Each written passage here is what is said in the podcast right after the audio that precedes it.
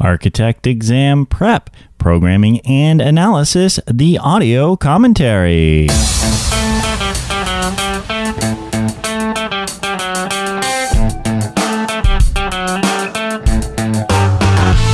Hello, hello, and welcome to the audio commentary for Programming and Analysis, PA. I'm joined with our co host today, Eric Corey Freed. Eric, how are you? I'm great. I love programming, so I can't wait to get dive into this.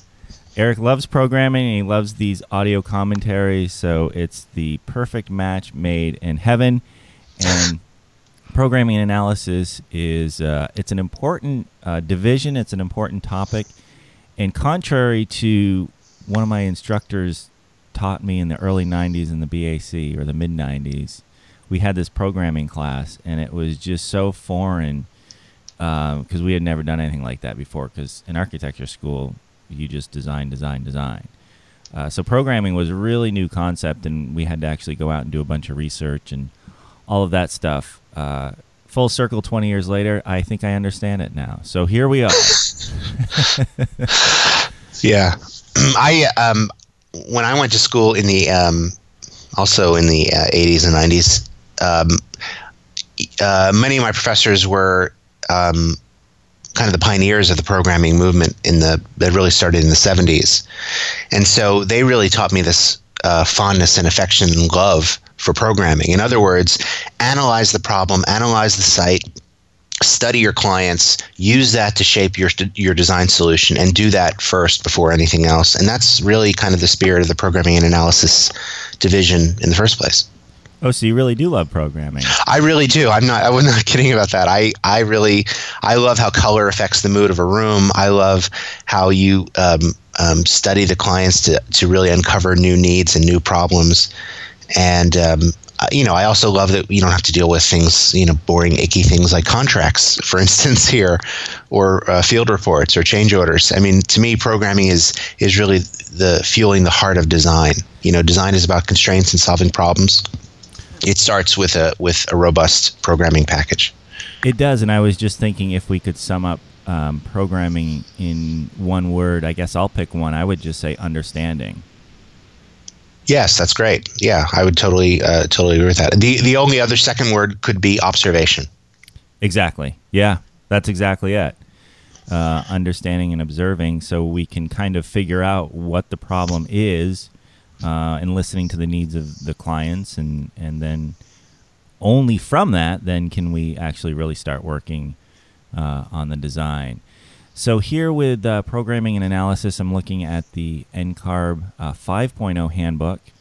Uh, there are 95 items on the exam related to programming and analysis. The test duration is three hours and 15 minutes. And there are four modules in uh, this section or in this division. Section one is environmental and contextual conditions. Section two is code and regulations. Section three is site analysis and programming. And section four is building analysis uh, and programming. Uh, Eric, where should we start here before we jump into module one? Or, or maybe uh, do we want to talk about the case study first? So what we've what we've put together um, is we we came up with this idea for a case study, the idea of a typified project. Now the um, you know in in some cases the project's deliberately designed to be generic to, to really help you apply the knowledge in the broadest sense. But we came up with a case study, and it's a town hall.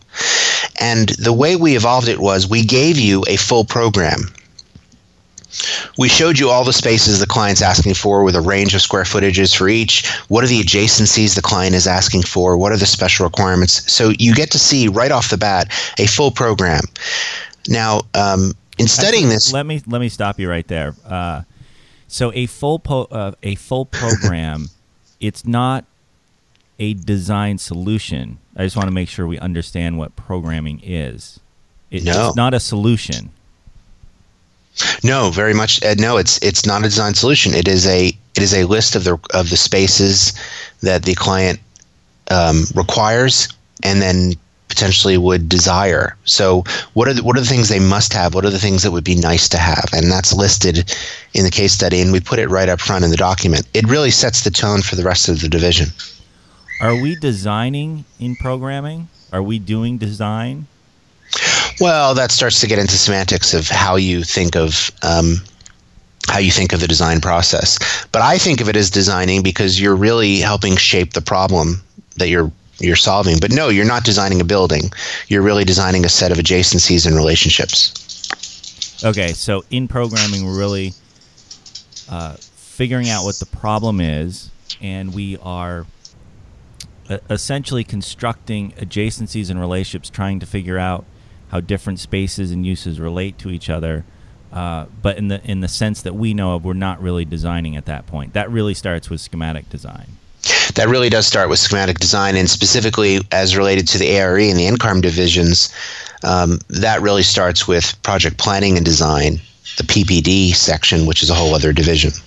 So then I'm I'm already thinking here if if I know programming is not actual design and we start with schematic design, it just common sense would lead me to believe the better our program is, the more thorough and more thought out our program is, that's going to lead to a richer uh, and a deeper uh, design in the schematic design phase, right? Absolutely. It's also it's also means that if you if you don't observe something correctly or you don't listen to your client correctly or you don't ask the right questions you could you could essentially paint yourself into a corner where you're when you get into schematic design where you're creating something that does not fit their needs and and they're going to push back on it. And so really to me it's a proofing test. Programming is really about i'm going to observe these behaviors. I'm going to interview the clients. And and so what we do is we lay out a sample program, and then we even mapped out here are the way the here are the information gathering methods that we use to do this. Whether it was in person interviews with key staff, whether it was uh, meeting with the building operations staff for an existing building, uh, researching relevant case studies of other similar building types, or really just observing if you have an existing building that's going to be replaced. How are they using it? How's it working? How's it not working? What are the things that they do like about it? What are the, what drives them mad about it? And really documenting all this and turning it into a programming document. And so we started with our case study with here are the methods we used and here's the programming document. And then we even get into starting to you know do uh, very simple bubble diagrams of the site. And uh, so what we're doing here is we're information gathering. We're observing yes. and we're information gathering. And then by by including these bubble diagrams, you're seeing how we're applying these observations that we've that we've collected and applying them to the site plan and starting to apply them to the site itself and how in the bubble diagram it really starts to relate. And then what we've done that I think is really helpful to you um, is that we've taken our bubble diagrams and then we've noted them up to show to show you the thinking that went into them based on this program. So that's how we start the division with here are the bubble diagrams, here's the thinking that went into it, here's the program we used to develop this.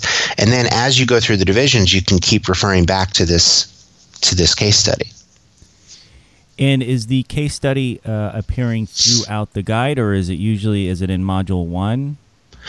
We in this case we put the, we put it in module one. We then revisit it at the end when we talk about um, other case studies, and then we even we even created um, I like how I'm talking about this like you don't know because you you helped me with it. but you and I even then created uh, incorrect bubble diagrams to show how they these did not respond to the program or why these are not right. So that way you can see a correct one and then an incorrect one. It almost harkens back to the old days.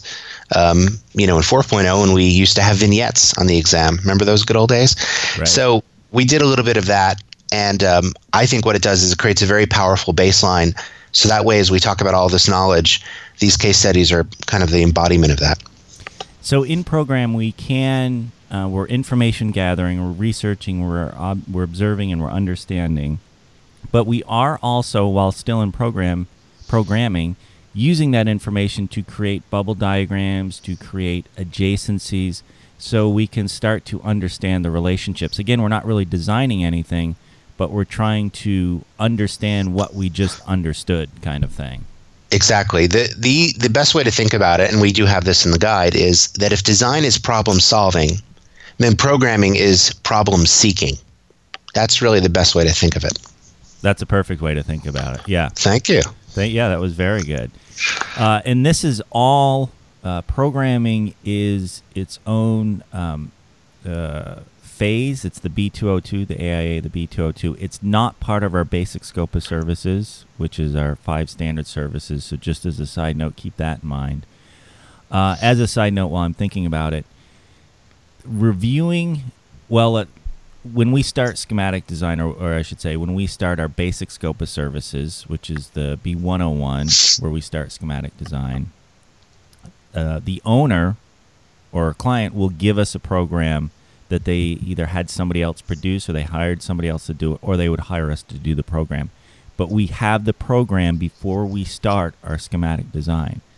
Now, when we begin our schematic design, part of our basic scope of services, if the owner gives us a program, is that we review that program and we give feedback on that. That is part of our basic scope of services is to review the program that the owner uh, gives us. So just uh, wanted to point that out while I'm thinking about it. So, all right, let's jump into module one here. We're environmental and contextual conditions. So it's it's site conditions, it's site constraints, it's sustainability. It's really big pic- uh, the bigger picture items, I guess, of what's going on in the site and what's going on with our potential program. Right, and so what we've done is we've um, we've taken we've taken the various um, large buckets you'd want to look at: climate, topography, um, geotechnical issues, utility issues, culture, history, regulatory issues.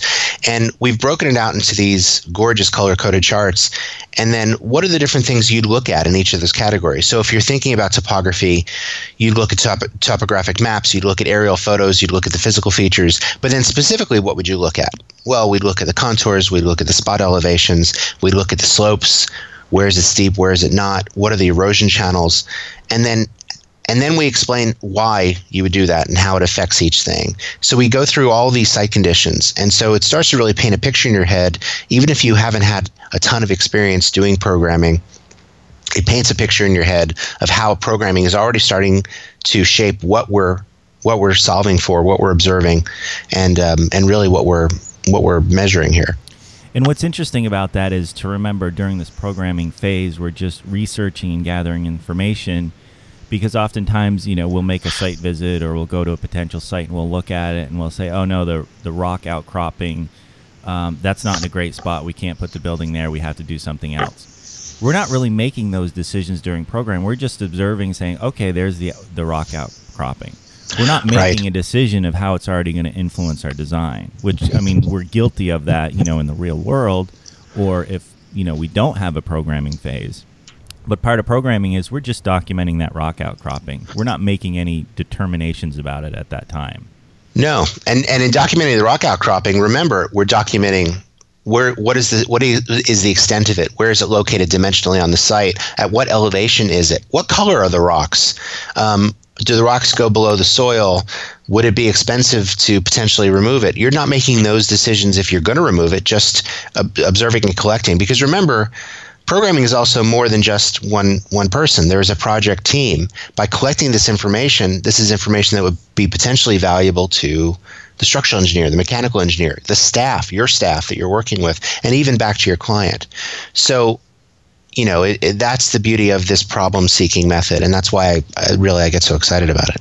Well, what's great about it too is if we take the rock outcropping uh, as an example, um, if we're not making any decisions yet, or any decisions about how we feel or, or what we think, um, all the possibilities are open to us.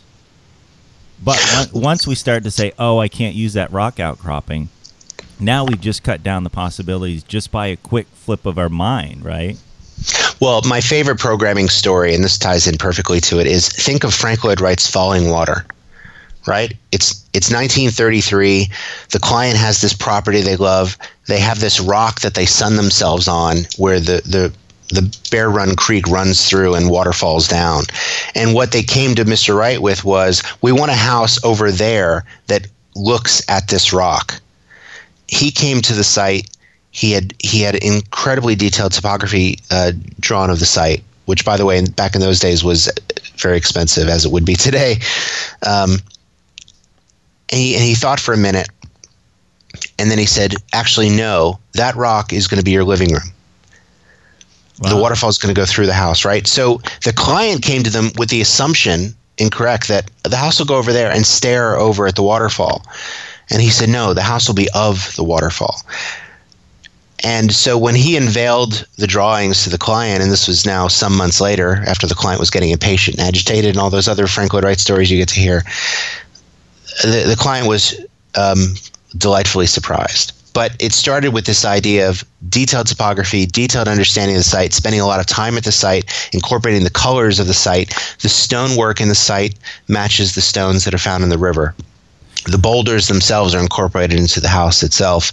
And then um, even the grout color that he used, um, he took handfuls of soil from the local site as it was being excavated, mixed it in with the grout and with, and with the concrete, so it developed the color of the landscape.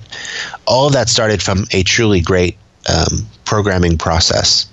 Well, and also before it was even programming, right? But also, you said the the word that caught my attention there was, you know, the client the client assumed or the client came into this project with the assumption that it would go here, uh, and that's what I was just talking about with programming.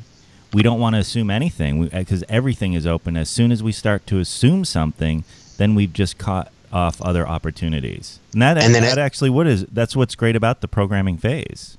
Yeah, and as as they tell us in elementary school, when you assume it makes um, an ass out of you and me, right? That's what. Remember that old thing? It's, it's exactly I'm like that. telling people that actually. well, we you that's because you and I have kids, so we we have to we have to relearn all of the re- lessons of our childhood and teach them back again.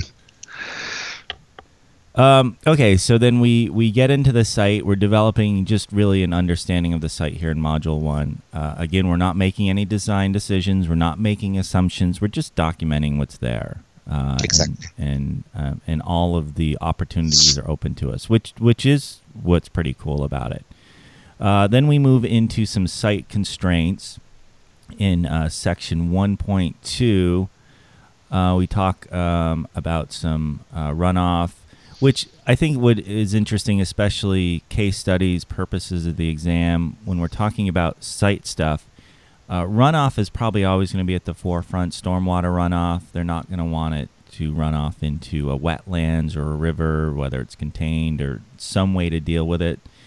So, in any case study, any kind of project scenario, anything that's coming up on the exam, uh, how our site, how our project affects the surrounding environment is always uh, going to be important. Uh, then we get into some more soil types and stuff there. Then we move into later in Module 1, Section 1.3, sustainability.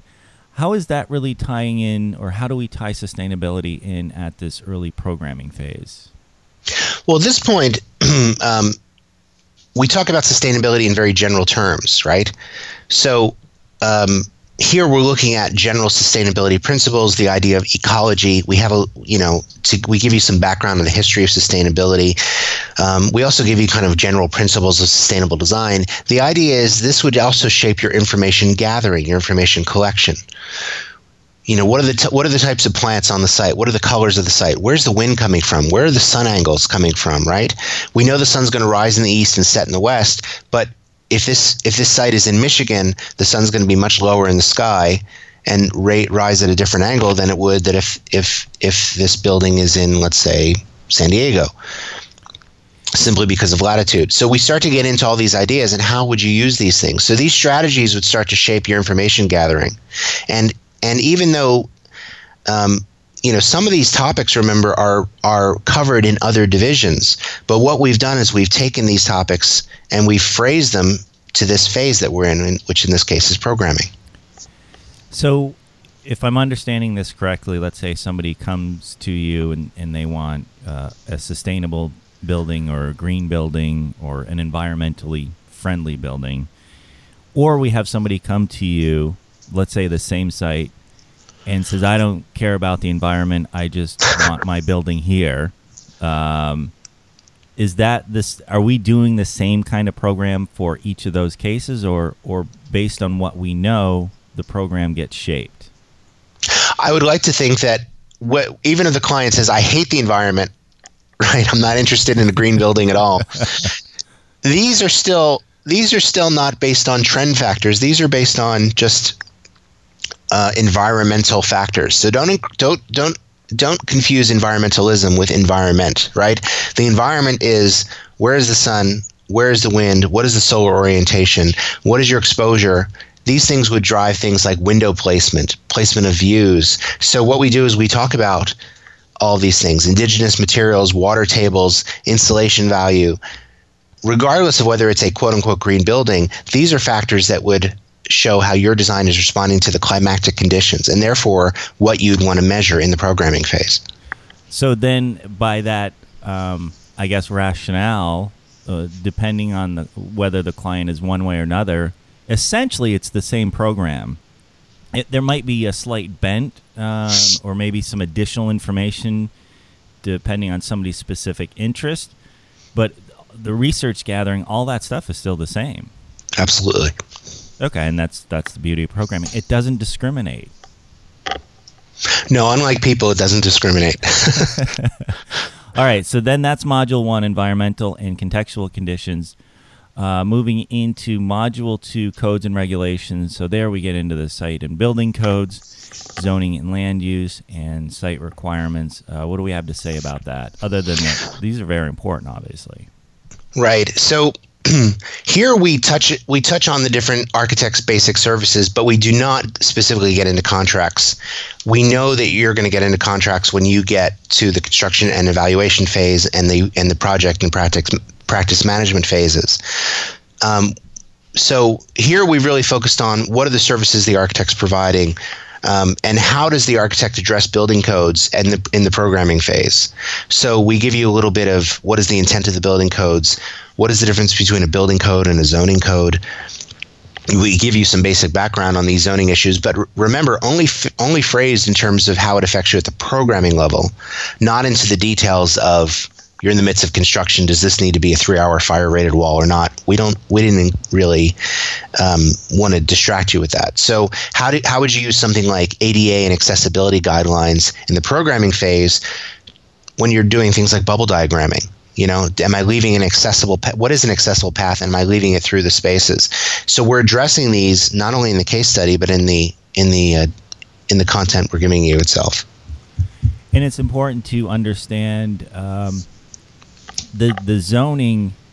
Not that I want to say zoning is more important than the building uh, code at this point, but in some respects, maybe it is because the zoning is the first thing that's really going to start to dictate the the shape of the building based on our setbacks and any easements, um, any uh, setbacks higher up uh, in the building as we increase floors.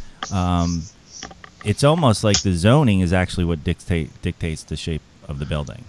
Absolutely. And how many times how many times have you probably even worked on a project where an architect might mistakenly have a preconceived notion of what the building should be before they've really done a thorough program. Right. And they and they find that oh what I've designed is actually can't be done because I've put it within the setback. If you really if you really ad- adhere to the principles of what programming is and why it's important, you've already done a site analysis. It already shows you what are the side yard, rear yard, front yard setbacks, what's the maximum building height, what is the floor area ratio allowed, and so you have a very clear picture of what is already permissible to be built and what's appropriate to be built. And then that should shape your design. Yeah, and, and an example of this, you know, if we take it right down to the residential level, which we can all relate to that, but you know, most of us who work in the residential world, oftentimes we're you know we're building to setback lines. We're talking single family, uh, you know, tight homes. I'm just thinking L.A. area. Um, but oftentimes we're building right to the setback lines, especially the front and side yard setbacks. Rear, maybe not. Uh, and that's just a condition of you know the homeowner wanting to you know maximize uh, the the size of their building, and typically, well, I was going to say programming is not really done in that phase, but actually it is. It's not. I don't think it's as formal as we're talking about programming here, but it's certainly a conversation of listening to the client and the client describing their needs. So yeah, I guess programming is still done. Um, even I guess in a rudimentary sort of way. Absolutely. And if you think about something as important as the zoning code, which of course changes based on not just from city to city, but where you are in that city, right? Whether whether you're in a residential neighborhood, an industrial neighborhood, or commercial neighborhood. Um, zoning is going to affect you at the programming phase, at the schematic design phase, which comes up in in project planning and design division and project development documentation division as you move into design development, as you move into construction documents, um, and then not so much once you're in construction and evaluation because at that point the building's already been permitted and it's already underway. So you'll start to see there's overlap throughout these sections, these divisions on purpose. But what we've done in the guide is we've really phrased it here on what you need to know in the programming phase. And every program is going to be different. Every project is going to be different. And certainly, just as a side note, don't get lazy. And just because you know you did a similar house, for example, down the street, um, that you don't need to go to the planning department and find out what the setbacks are because you figure, well, they're the same two blocks away. Not necessarily the case, especially that front yard setback. That's always a tricky one. Uh, sometimes it's 20 feet or a set number. Sometimes it's the average of the other houses on the street. Uh, so you always got to do your homework, and, and that is all. That's all part of programming. Yeah, or sometimes there's a right of way ease or an easement through the property that is only on this property that you didn't know about. So you need to uncover these things early on. So, um, you know, uh, to me, this really starts to shape the you know everything else. It does, and it, it, it influences the design, and and this is and I'm thinking now residentially that we actually do more programming than I than I was just thinking about. But we do it not in a formal program. But you know, we have projects where the first thing we have to do is go down to the planning department and find out what the setbacks are because this influences whether this project will even move forward or not. Um, where is the rear yard setback? We'll find out. We go find out. It's here. Come back to the client. They're like, "Oh, I didn't realize it was that deep. There's not room to do what I want to do." So we find that out very early on rather than being hired, doing drawings and all of that, and then only later realizing um, that we can't do the building we're designing. So, right. yeah, that's all a form of programming. And and it, it's um, it's actually happened to me uh, many times in my practice where the client hires me to design a whole building. They have assumptions that, yeah, we want to do a four story building. We want it to go all the way to the rear yard setback and we want it to be this wide and I tell them at the first meeting, listen, I haven't obviously I haven't started yet. I don't I don't know what the setbacks are, but I can already tell you probably won't be able to do that. Why don't we why don't we do a, a, a programming exercise? Hire me just for that bit, and let's actually see what's possible. Exactly. And so whether it's a developer building condos or whether it's a person who just owns a house and wants to do an addition, um, we do this due diligence up front, figure out figure out what's uh, what's possible on the site, and then I come back to them with a with a proper report. Um, I even had a good friend who lives in LA. Um, I won't mention any names, but hired a local firm in LA uh, just to do that very thing to see what's possible. They spent a whole lot of money designing a whole addition, only to find out later that none of it was buildable wow. without a var- without a variance. Yeah, it was kind of shocking. Um, none of it complied to the setbacks. None of it complied to the requirements. None of it complied to the historical uh, provisions that are already in the neighborhood. They just they just ignored all of that, and so they they spent all this money doing almost full permit drawings for for a design that was unbuildable. So. So what happened there? Not to cut you off, but I guess to cut you off. Uh, what happened there is the people who did the work didn't do a program, and and I don't mean a formal programming document like you know, like we were just talking about in the re- residential world, um, I necessarily wouldn't do a full programming document or a formal one. But you're still doing your investigation. You're still doing your setbacks. That is all part of programming. Obviously, somebody didn't do that on that project in the very beginning. Right, and my friends were understandably upset. Yeah. And as and as they said, and this is very reasonable to say, they said, well, "We're not architects. We're not builders. We don't know any of these things. That's why we hired you as professionals. So then my friend called me and said, "Listen, I, um, I know you're not in LA, but can you help us with this?" So I had to look over their contract with their architect. I had to look over the drawings. I then prepared a report. They got their attorneys involved. I mean, there was a whole thing. Wow. And then the architect ended up ref, uh, refunding most of the fees since I guess they wanted to fend off a lawsuit because the architect realized they also hadn't done their basic work and their basic due diligence. And so we cover a little bit of that here. We get into much more of it when we get into practice and project management, when we get into the legalities and the contract issues, of course, too. Well, yeah, and what that is, and um, it's crazy, but then you know, there's there are bad architects out there, just as there's bad lawyers and they're bad doctors, and you hear these stories and you be like, how can somebody be so stupid? It's just it's it is, but so what that architect didn't do is they didn't uphold the level of standard of care, which is something we'll hear about in other divisions. But standard of care, it's a very important concept. Uh, it's used in uh, many professions. It's used in court of law.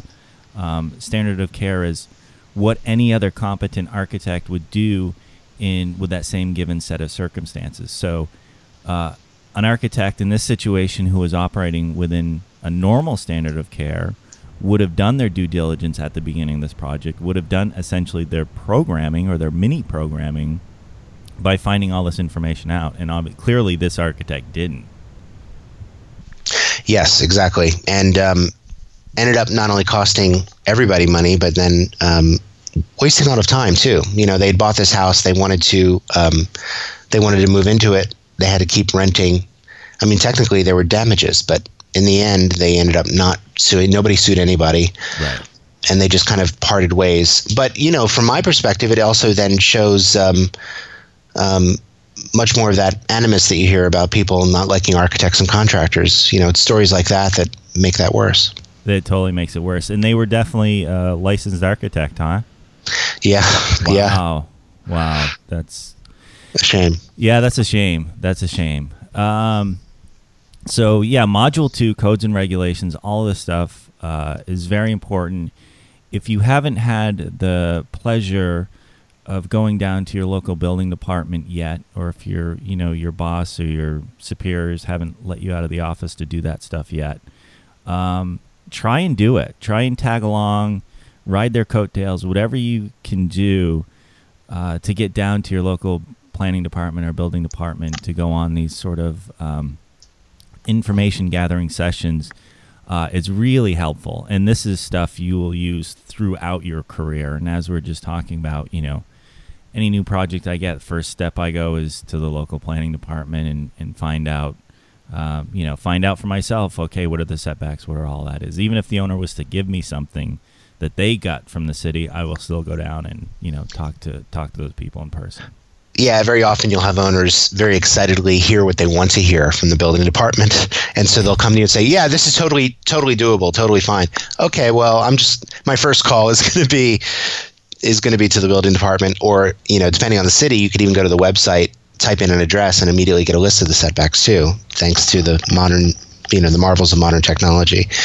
Um, the other thing to do is is um, just as a tip, is now that you know that programming is such a vital part of the process, start listening for those words. Even the meetings that you're in, you'll hear your boss or your principal of the, of the firm start to talk in those terms. Remember how you said you wanted this adjacent to this or this connected to this? So that so when they're presenting the design, they're doing that.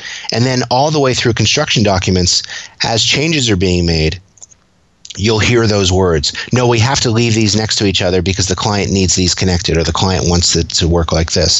So programming is really persists throughout all of the phases if you do your job right. Yeah, I'm glad you mentioned that. It's not just a document that uh, we hand over at schematic design and then it just gets shoved in a filing cabinet somewhere. It's used through that whole process, um, even through construction documents for the exact reasons you stated. Um, and also, you know, um, errors happen, people miss things. Wouldn't be uncommon to be in construction, client to show up and be like, "Well, why is that? Why did that room get moved? You know, that wasn't part of the program." That kind of language. Exactly. Um, okay, so that covers Module Two codes and regulations. Then we move into Module Three site analysis and programming. Um, we talked about module one environmental contextual conditions which i think is more information uh, gathering at the site. But now, are we dialing this in here? What are we doing here with Module 3? Here, we're, we're really taking um, these considerations and applying them to the site, right, in Module 3. So, um, what is the project site relative to the requirements that you've established in the program? Is, is what you're proposing appropriate? Is it feasible? Um, how do you how do you take what you've just learned about climate, topography, drainage, soil, all those built-in natural features, and then uh, and then really make those uh, relevant to the project, to the program itself? So here in Module Three is where it's all starting to kind of come together. Well, especially with our surveys, which is you know one of the probably most important documents we can uh, have drawn up at this phase. It's like our it's like the big picture of what's happening on the site. Exactly but also um, how how just the basic fundamental desires of shelter, right? How do you keep water out? How do you keep the warm air in? How do you control sunlight? How do you control uh, heat radiating outward? Um, how do you control sound, wind? You know, all the basic things that building needs to do. How do these start to um, affect what you'd be measuring and observing in design? Um, but specifically to programming, how would it how would it start to influence what you'd be tracking, what you'd be asking about? And we got a couple of your cool um, graphics in this module with your uh, example site and bubble diagrams, and then you got uh, a really a couple cool uh, site photos with some views because that's obviously part of a program. Um, what our different views are are from the site. So that's all module three site analysis and programming, and then finally we move into module four building analysis and programming. So we're we're we're really dialing it down at this point. Is that what's happening? well, I, I, do want to say one last thing about Module Three. Um, we do have all these great bubble diagrams and matrix ma- matrices in there. I, I just wanted to note, just as kind of a behind the scenes DVD extra type of thing, is that all of these, all the diagrams that, that we included are real. They're all real things from real projects. And so what we've done is we've chosen, we've kind of curated a selection of different ones so you can kind of see how different people do different do do them differently. Everything from doing the bubble diagram right on the existing floor plan and then, you know, coloring it with marker to um, taking an aerial photo and then photoshopping things on top of it. Um, I we really wanted to show off the um, the array of different ways that you can present these things graphically and that's actually what makes that programming process fun. It it it's uh, every program is going to be different, but the the tools and the skills that we might use from program to program will be different, and some of it might just depend on the client, the type of client we have, and the the visual needs that that they need. Exactly. So in in for example. Um, one of the one of the bubble diagrams we give is is for a small exhibit space and so so there you get to see that it's an existing is existing space. There's really nothing to bubble diagram per se except the exhibits themselves. So it shows the procession of here's where people walk in first here's where here's where they turn next here here's the order of the exhibits they see. And so you get to see how and this was a real diagram for a real exhibit um, you get to see how um, we get to use our graphic communication skills in order to convey these things to the client well, what what we're doing is we're telling a story. Yes. Right. I mean, that's that's what we're doing. That's actually one way to look at this programming uh, phase. Is it's almost like a storytelling phase, I guess. Absolutely. Um, we have another we have another diagram that's really solely about um, solar access. It's it shows Fisherman's Wharf in San Francisco, um, and it shows where's the winter sunrise, the summer sunrise, winter sunset, summer sunset. Um, what are the other buildings around it? Where are the views that we want to see? What are the views we don't want to see? Right? It's all told graphically in this thing. We haven't designed anything yet because this happened very early in the process. But here, this starts to really set up those conversations. And so not only is the architect armed with all the information they need from the site to, to start the design process, but the client has then been um, properly prepared to know what are the constraints the architect's using to solve my my needs. Well, and that's a good point too, because what we're doing here is we are creating a story, we are telling a story, and we're communicating. It's not enough for us to just document this information so for our own understanding other people have to understand it. Uh, and oftentimes, you know, if, if we say the front yard setback is 20 feet and it's just in text, they may not know what that means. What exactly does that mean? So we show them or the different views. Uh, a lot of this stuff, it's helpful for us and it does uh, aid us, but oftentimes it's just to tell our story so a layperson can understand it. Exactly. Okay. In module four, we really, um, just as it all kind of came together in the site in module three, in module four, it does that for the building. And so this is all still in the programming phase. So um, I guess it's almost like site programming, and now we're dialing it into building program. Although there's no formal site programming or building program, it's all just falls under uh, programming. Uh, but now we're getting into the building uh, analysis and programming.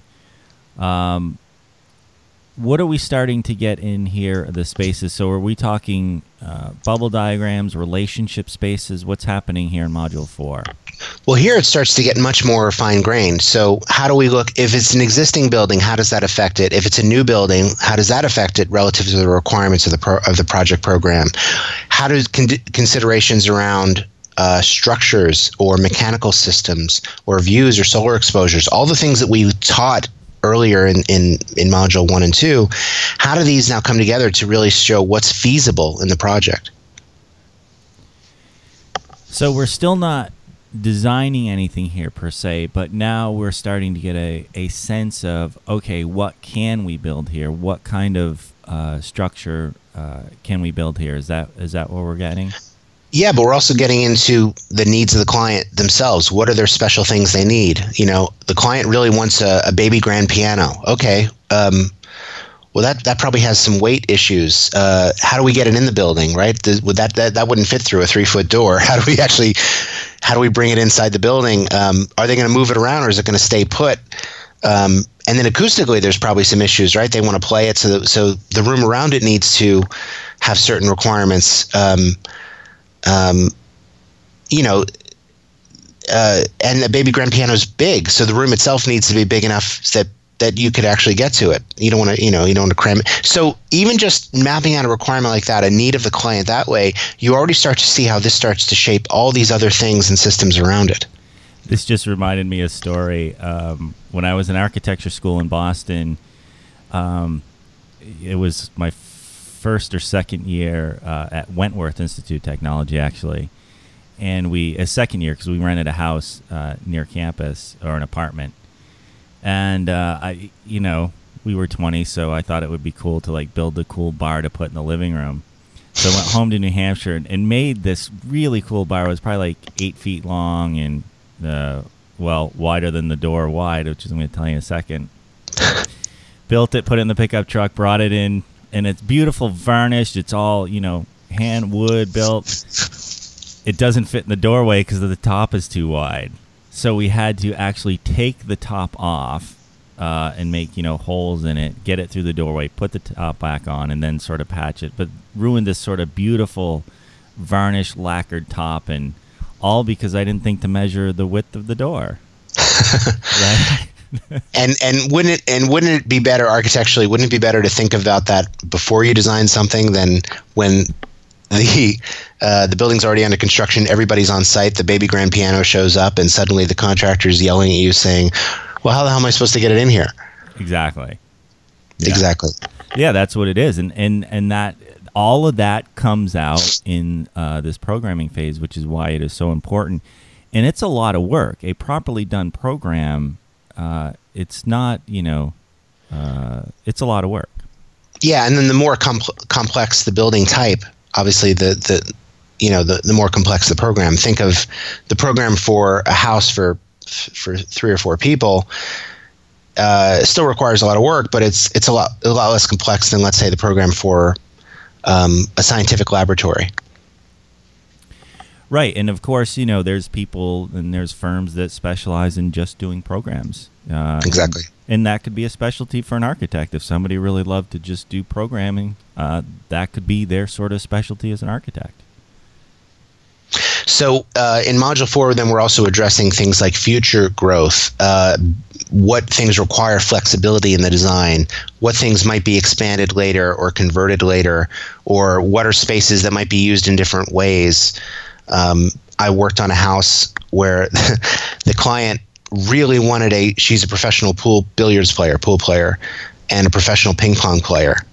Well, those things are big. They take up a lot of space. Not only do the tables take up space, but then you need clear space around it in order to play. And what we ended up doing was uh, finding this very high end table that is both a billiards table and a ping pong table, and it has like an attachment to it, and then building a closet and then putting rails on the floor so this thing slot you know you open up these doors this whole thing slides into this hidden closet and goes away so she could have a po- proper living room when company comes over. Wow. it's pretty pretty elaborate. Uh, and was really the centerpiece of how we designed the whole dimension and size of the living room was really based on that. Right and that's in the programming phase is a perfect time to find that kind of information out that hey does this client have any unique uh, needs, you know, that are out of the norm, and that that certainly would be one. And obviously, that's an important part of uh, her lifestyle. So if you didn't know that, obviously, that's a huge problem. There's one there's one section in 4.0 that I really love, um, in part because I, I deal with existing buildings quite a bit and have throughout my career. So we have we have this section where we look, when we look at existing buildings. Um, can they be renovated? Can they be remodeled? Can they be repurposed? What are the factors that go into thinking about that? And so what we created here was a very it's it's only one page, and that's what I love about it that it's so tight. Um, but here here are the 12 different considerations. Here are the things you need to consider. So in terms of preservation, um, what are what are we worried about? Is it on the National Historic Register? Uh, does it need to be restored? Is does the community around it expect it to be restored, even if the, even if you don't want it to be? In terms of demolition, what can we salvage from this building? What would it cost to demolish a building? Um, you know, there's another Frank Lloyd Wright story. He designed an office building in Buffalo called the Larkin Administration Building. And it, it was built in 1909, and it was the first building to have an open floor plan for the offices, because back then they didn't do that kind of thing. And it was built of heavy masonry.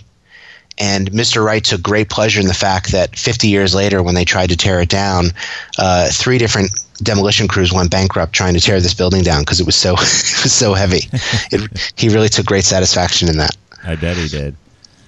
Um, and then also in uh, module four, we're revisiting our case study. So tell me what we got here. I got I got some green and I got some red. What's going on here?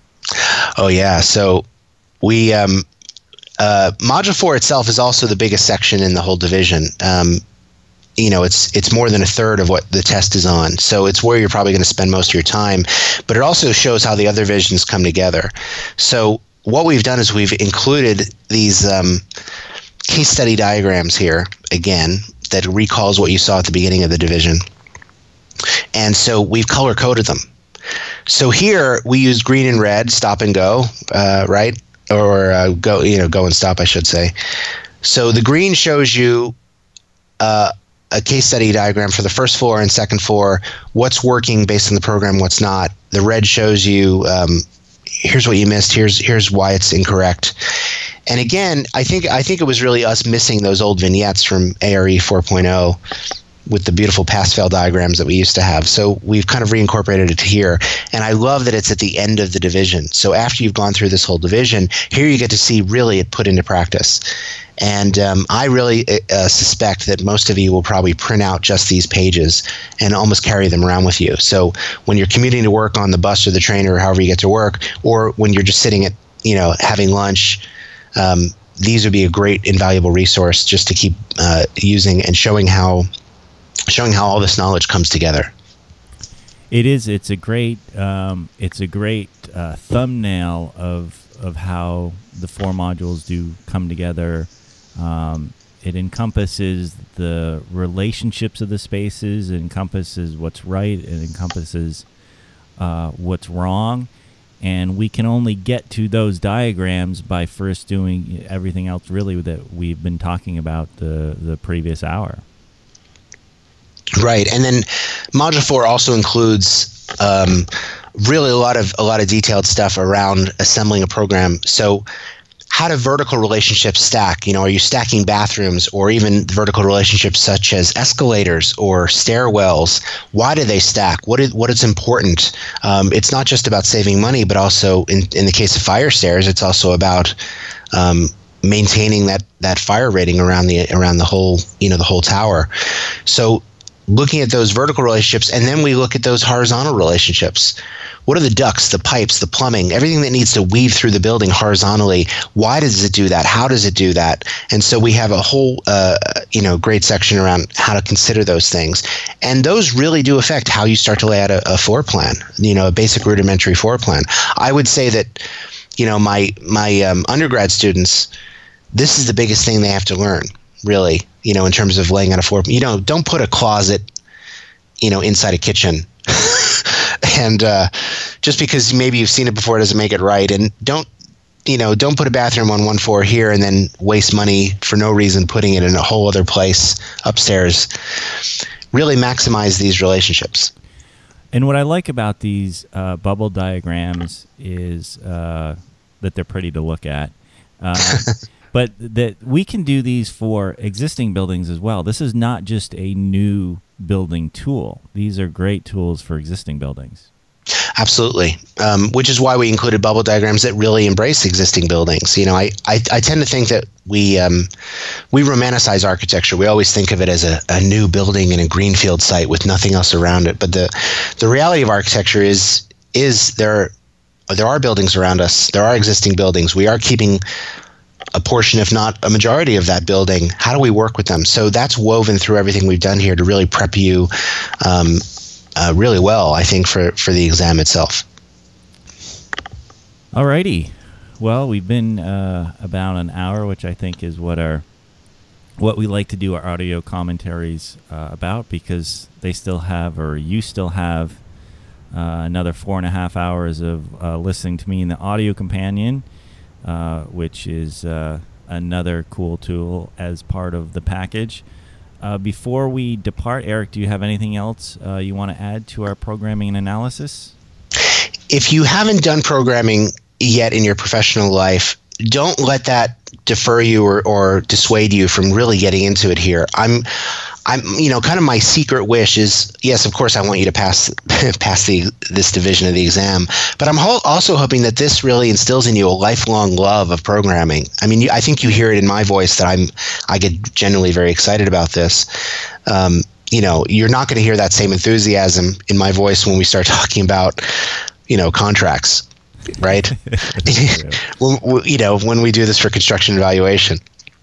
Um, uh, but also, you know use it as a way to start opening up di- discussions with your boss with your uh, project manager um, about how you can get more involved in that process as you can see this really uh, shapes everything else that we do in design you how can you how can you solve any problems unless you really have clearly defined what that problem is and, and to your point actually i guess uh, another professional tip is uh, if if you're not involved in programming you know much like trying to bug your boss to take you down to the building department, bug your boss to get you in programming, and, and offer to do some uh, bubble diagrams. Offer to do uh, something in addition to what they're already doing. Say, well, I want to look at this area more. Let me let, let me bubble diagram this. You know, volunteer that. They're going to let you do that. You just have to take the initiative.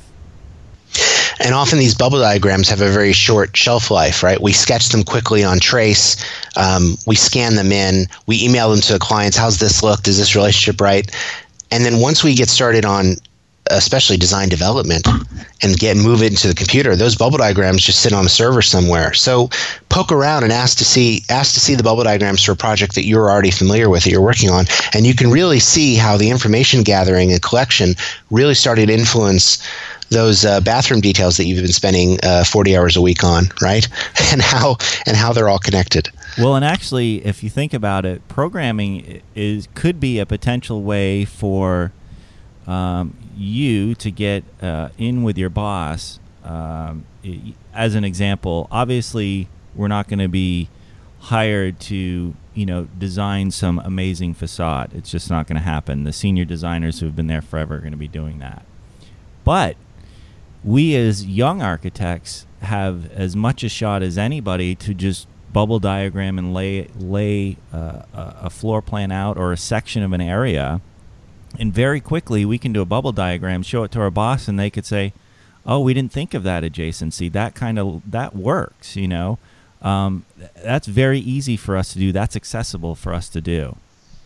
Exactly. The you know, to me, the history of architecture, and part of the reason why we study history, the reason that your professors in school made you do precedents and research those things. Remember, in studio, you had to design a library, and the first thing that the professor did was make you research old libraries.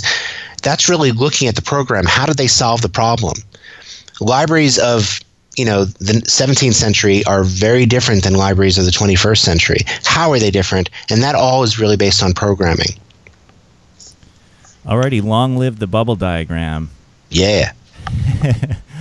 All right, my name is David Doucette, and uh, on behalf of Eric Corey Freed, that is going to wrap it up for our uh, programming and analysis audio commentary. Again, my name is David Doucette, and I will see you inside the audio companion for programming and analysis.